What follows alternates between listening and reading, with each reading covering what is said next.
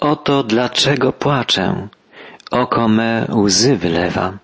Pocieszyciel daleko ode mnie, ten, co by mi życie przywrócił. To słowa szesnastego wiersza pierwszego rozdziału lamentacji, czyli trenów Jeremiasza. Tak woła prorok, a jego wołanie o pocieszyciela brzmi bardzo współcześnie. Dzisiaj tak bardzo potrzebujemy pocieszyciela.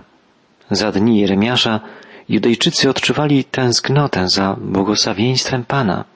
I dzisiaj współczesne społeczeństwo także odczuwa wielki głód duchowy, bo odwróciło się od pocieszyciela, który jako jedyny może nasycić, zaspokoić tęsknoty naszego serca, może sprawić, że nasze najgłębsze potrzeby zostaną spełnione.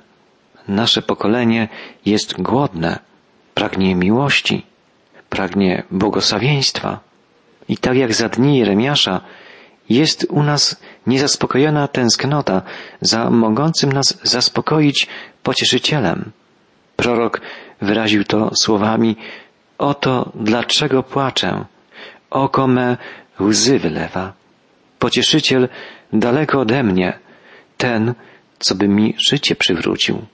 Dlaczego Izraelici za dni Jeremiasza szukali pociechy i nie znaleźli, szukali zaspokojenia i nie doznali go? Dlatego, że zapomnieli o ostatecznym celu swego istnienia. Ostatecznym celem istnienia człowieka jest chwalić Boga i cieszyć się nim na wieki. Prawdziwe zaspokojenie naszego społeczeństwa wiąże się z celem, dla którego zostaliśmy stworzeni i dla którego istniejemy. Istniejemy po to, by być związanymi z Bogiem, być z Nim w osobistej łączności, być zaspokojonymi przez Niego i w ten sposób cieszyć się życiem. Chrześcijanin jest w stanie prawdziwie cieszyć się życiem, dlatego, że stwierdza, iż jest rzeczą możliwą być w bezpośredniej łączności z Bogiem, który jest osobą, który istnieje i który ostatecznie ogarnia wszystko, co stworzył. Będąc stworzonym na podobieństwo Boże, człowiek może być w osobistym kontakcie z tym, co jest ostateczne. Możemy doznać zaspokojenia na najwyższym poziomie naszej osobowości, we wszystkich dziedzinach naszego życia. W chrześcijaństwie, jak ktoś powiedział, nie ma niczego platonicznego. To nie tylko sama dusza ma być zaspokojona, a ciało i intelekt odsunięte na drugi plan. Istnieje intelektualizm, który niszczy chrześcijaństwo, ale nie ma w nim prawdziwie chrześcijańskiego zrozumienia. Cały człowiek powinien zostać nasycony przez Boga. Powinno zaistnieć pełne radości potwierdzenie istnienia sensu życia. Niestety, aż za często, patrząc na chrześcijan, nie znajdujemy w nich tego radosnego entuzjazmu, który chrześcijaństwo powinno wnieść w ich życie. Przekonujemy się, że całość ich człowieczeństwa nie została nasycona przez więź z Bogiem, który istnieje jako osoba, jako cudowna, wspaniała osoba. Za dni Jeremiasza wydarzyła się tragedia, dlatego że ludzie odwrócili się od Boga. Dzisiejsze społeczeństwo postępuje niestety podobnie, odwraca się od Boga, szuka zaspokojenia w rzeczach, które tego zaspokojenia dać nie mogą. I człowiek współczesny brnie w grzech. Woła, podobnie jak prorok, ciężkie brzemię mych grzechów. Ręką jego związanych przygniata mi szyję. Mocą moją chwieje Pan wydał mnie w ręce, którym nie zdołam się wymknąć. Ciężkie brzemię mych grzechów. Ocalić nas może i oczyścić z grzechu jedyny pocieszyciel, jedyny zbawiciel, sam Pan, nieskończony Bóg, który jest osobą pełną miłości i mocy. Pięknie o nim, jako kochającym nas Zbawicielu, opowiada pieśń nad pieśniami. Ukazuje ona potrzebę osobistego pocieszyciela. Ta wspaniała pieśń miłosna znajduje się w samym środku Biblii. W Piśmie Świętym znalazło się miejsce na taką pieśń, dlatego że Bóg jako wspaniała osoba kocha nas. On jest miłością. Pieśń odpowiada o dziewczynie, która idzie na noc do swego pokoju, naciera się perfumami i odpoczywa.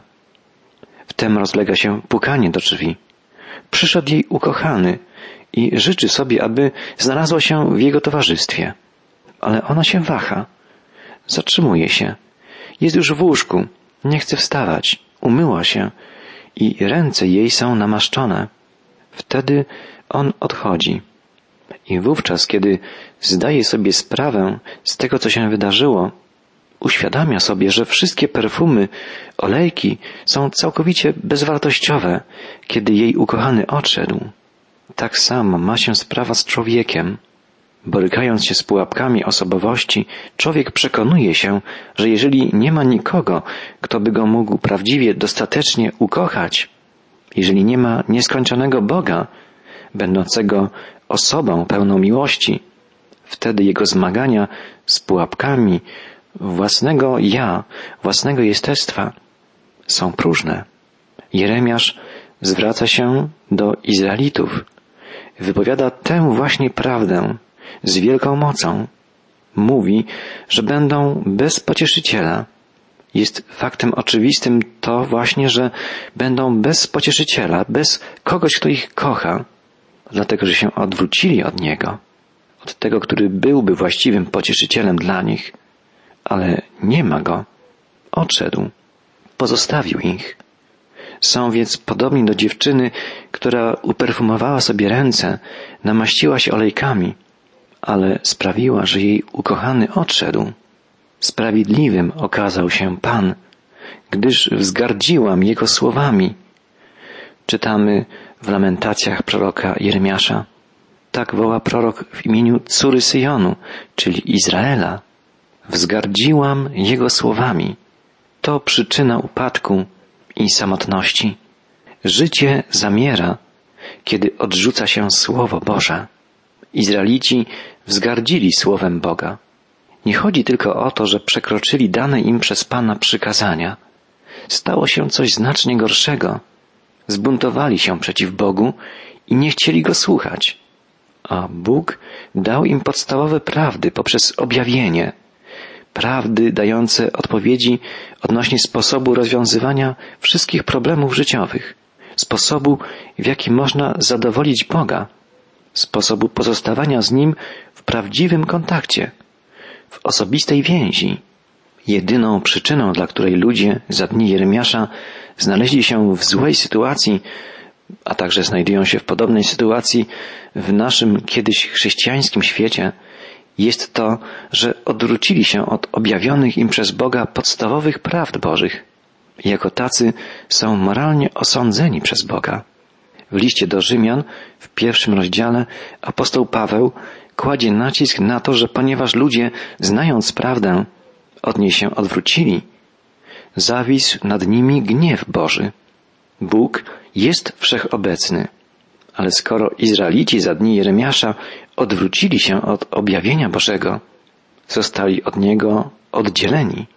Zupełnie tak samo ludzie naszego pokolenia, odwracający się od podstawowych prawd Bożego objawienia, znajdują się w tej samej sytuacji, w której nie mają pocieszyciela, ponieważ są od Niego oddzieleni. Czytamy w trenach Jeremiasza, wzywam swoich przyjaciół, a oni mnie zdradzili. Moi kapłani i starsi zginęli w mieście, kiedy szukali żywności, by ratować życie. Widzimy, że myśl o uldze dla duszy, o odzyskaniu duszy, występuje tu po raz trzeci w stanowiącym całość łańcuchu próśb zawartych w lamentacjach Jeremiasza. Wniosek z tego, iż człowiek odwraca się od objawienia Bożego i od prawdziwego Boga, który istnieje, i wtedy wpada w rozpacz. Pod jakim kątem powinniśmy patrzeć na nasz z pozoru chrześcijański świat? Z całą pewnością każdy chrześcijanin na nasze pokolenie powinien reagować w dwojaki sposób. Po pierwsze, powinniśmy zapłakać, gdy obserwujemy niszczenie naszej kultury. Nie tylko poszczególni ludzie są zgubieni, ale cała nasza kultura również ulega zniszczeniu. Po drugie, powinniśmy zdawać sobie sprawę z tego, że skoro kultura nasza zbudowana jest na biblijnych podstawach, na biblijnych prawdach, a ostatnie poprzedzające nas pokolenia odwróciły się od tych prawd, to musi być śmierć w mieście. Musimy wiedzieć, że tak jest. Jeremiasz woła, wzywam swoich przyjaciół, a oni mnie zdradzili. Moi kapłani i starsi zginęli w mieście, kiedy szukali żywności, by ratować życie. Kiedy Jeremiasz mówi o tym, że ludzie ponieśli śmierć w mieście, to tym szczególnym miastem, które ma tu na myśli, jest Jerozolima. Ale słowo miasto można też używać w szerszym znaczeniu. Może ono oznaczać pewną grupę społeczną, albo nawet całą kulturę. Tak więc, ponieważ Bóg ma do czynienia z szeroką kulturą, która była zbudowana na podstawach chrześcijańskich, ale potem odwróciła się od niego, Jeremiasz musi powiedzieć tylko to jedno. W mieście jest śmierć. Umarła prawda chrześcijańska w sercach ludzi. Tak było za dni Jeremiasza. Słowo Boże przestało oddziaływać w sercach ludzi, którzy odwrócili się od pocieszyciela. I to jest też prawdą w dzisiejszym społeczeństwie. Jest nieuniknioną rzeczą, że będzie śmierć w mieście, skoro ludzie porzucili fundament, na którym nasza kultura została zbudowana. Prorok woła, zginęli w mieście, kiedy szukali żywności, by ratować życie. Współczesny człowiek także się miota, by czymś się nakarmić, by zaspokoić swój duchowy głód, ale wewnętrzną pustkę duszy człowieka wypełnić może jedynie Bóg. Nieżyjący już pisarz i myśliciel Francis Schaeffer napisał książkę pod tytułem Śmierć w mieście. Nawiązuje w tej książce właśnie do lamentacji, do trenów Jeremiasza. Cytując słowa proroka, porównuje je z dziełami współczesnych twórców, pisarzy, poetów, artystów, malarzy. Pisze między innymi Przypomnijmy sobie obraz Neville'a Shuta na plaży, który przedstawia świat po zrzuceniu bomb i śmierci ludzi. Scena jest nocna, światła jeszcze się palą, generatory jeszcze pracują, ale już nie ma na świecie nikogo. Artysta malarz ukazuje nam okropną samotność. Ale to, co on mówi, jest o wiele dalej idące niż to, że żyjemy w wieku potencjalnej zagłady atomowej. Mówi on niejako, czy nie rozumiecie? Tak dzisiaj naprawdę wygląda świat człowieka. Obojętnie, czy bomby spadną, czy nie, dlatego że nie ma ostatecznego celu jego istnienia. W mieście człowieka jest śmierć. Jeżeli więc rzeczywiście żyjemy problemami naszych dni, powinniśmy co najmniej tak jak niewierzący poeci, pisarze, malarze i inni twórcy zrozumieć prawdziwy dramat. W mieście jest śmierć. Co powinniśmy powiedzieć o naszym kraju? Oczywiście powinniśmy być zadowoleni z różnych swobód obywatelskich, ale mówiąc to, czy nie powinniśmy także zrozumieć, że skoro nasza kultura nie ma już więcej chrześcijańskiej podstawy, w mieście zapanuje wcześniej czy później śmierć, duchowa śmierć w naszym mieście, w naszym kraju. Drogi przyjacielu, czy sądzisz, że skoro Twój kraj tak naprawdę odrzuca chrześcijańskie podstawy, biblijne prawdy, to pozostanie takim, jakim był? Nie. Jeremiasz spojrzałby na nas i powiedziałby, źle patrzycie, źle myślicie, powinniście płakać, bo tak właśnie będzie się działo. Odwróciliście się od tego, który może zaspokoić wszelkie wasze potrzeby, od tego, który może dać pocieszenie.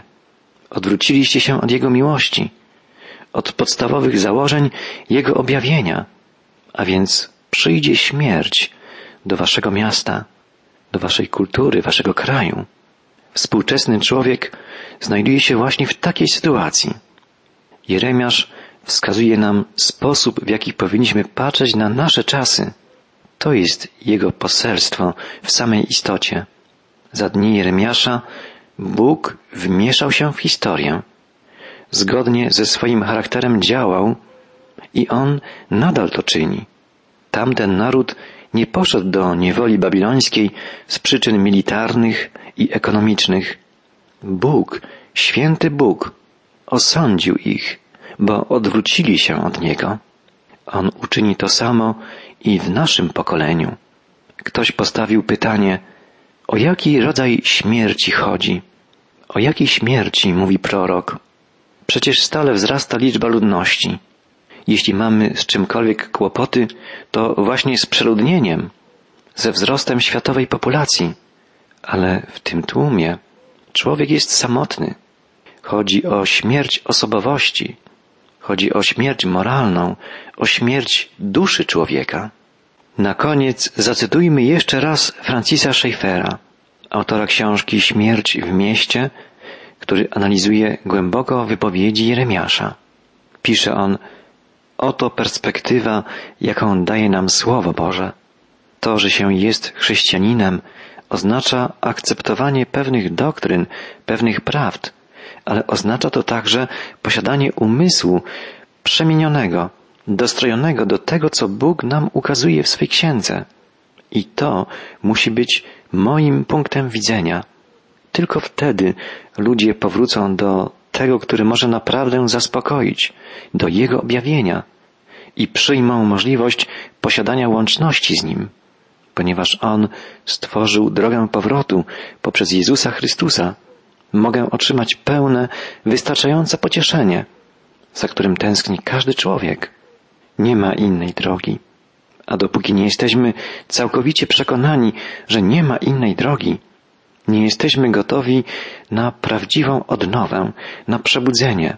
Nie jesteśmy przygotowani na rewolucję miłości, która wstrząsnęłaby Kościołem i całym społeczeństwem. Jeśli bym myślał sobie, że są jeszcze inne możliwości, inne prawdziwe odpowiedzi, na przykład w sztuce, w historii, w psychologii, w filozofii, czy w socjologii, albo w jakimkolwiek przedmiocie czy dyscyplinie, jeśli bym myślał, że są inne odpowiedzi, i to już po fakcie, iż wiem, że człowiek odwrócił się od Boga, jeśli bym myślał, że są one czymś więcej, jak tylko chwilowym, małym rozwiązaniem, to oznaczałoby to, że jestem nieprzygotowany na przebudzenie, na rewolucję miłości, konstruktywną rewolucję miłości, której Kościół tak rozpaczliwie potrzebuje. Nasz punkt widzenia musi być punktem widzenia Bożego Słowa. Jeżeli tak jest, wtedy nie będziemy podsuwali ludziom jakichś tanich rozwiązań, nie będziemy się dziwili, że nadchodzi Boży Sąd, że umiera nasza kultura, że umierają nasze dusze. Wielkim ostrzeżeniem dla nas, współczesnych chrześcijan, mogą być słowa proroka zapisane w drugim rozdziale trenów, czyli lamentacji. Czytamy w wierszu siódmym i ósmym. Pan swym ołtarzem pogardził, pozbawił czci świątynię, wydał w ręce nieprzyjaciół mury jej warowni. Podnieśli krzyk w domu pańskim, jak w dzień uroczysty. Postanowił Pan wywrócić szańce córy Syjonu. Przeciągnął sznur mierniczy, nie cofnął ręki przed zniszczeniem. Przed murze i mur pogrążył w żałobie. Pospołu one padają.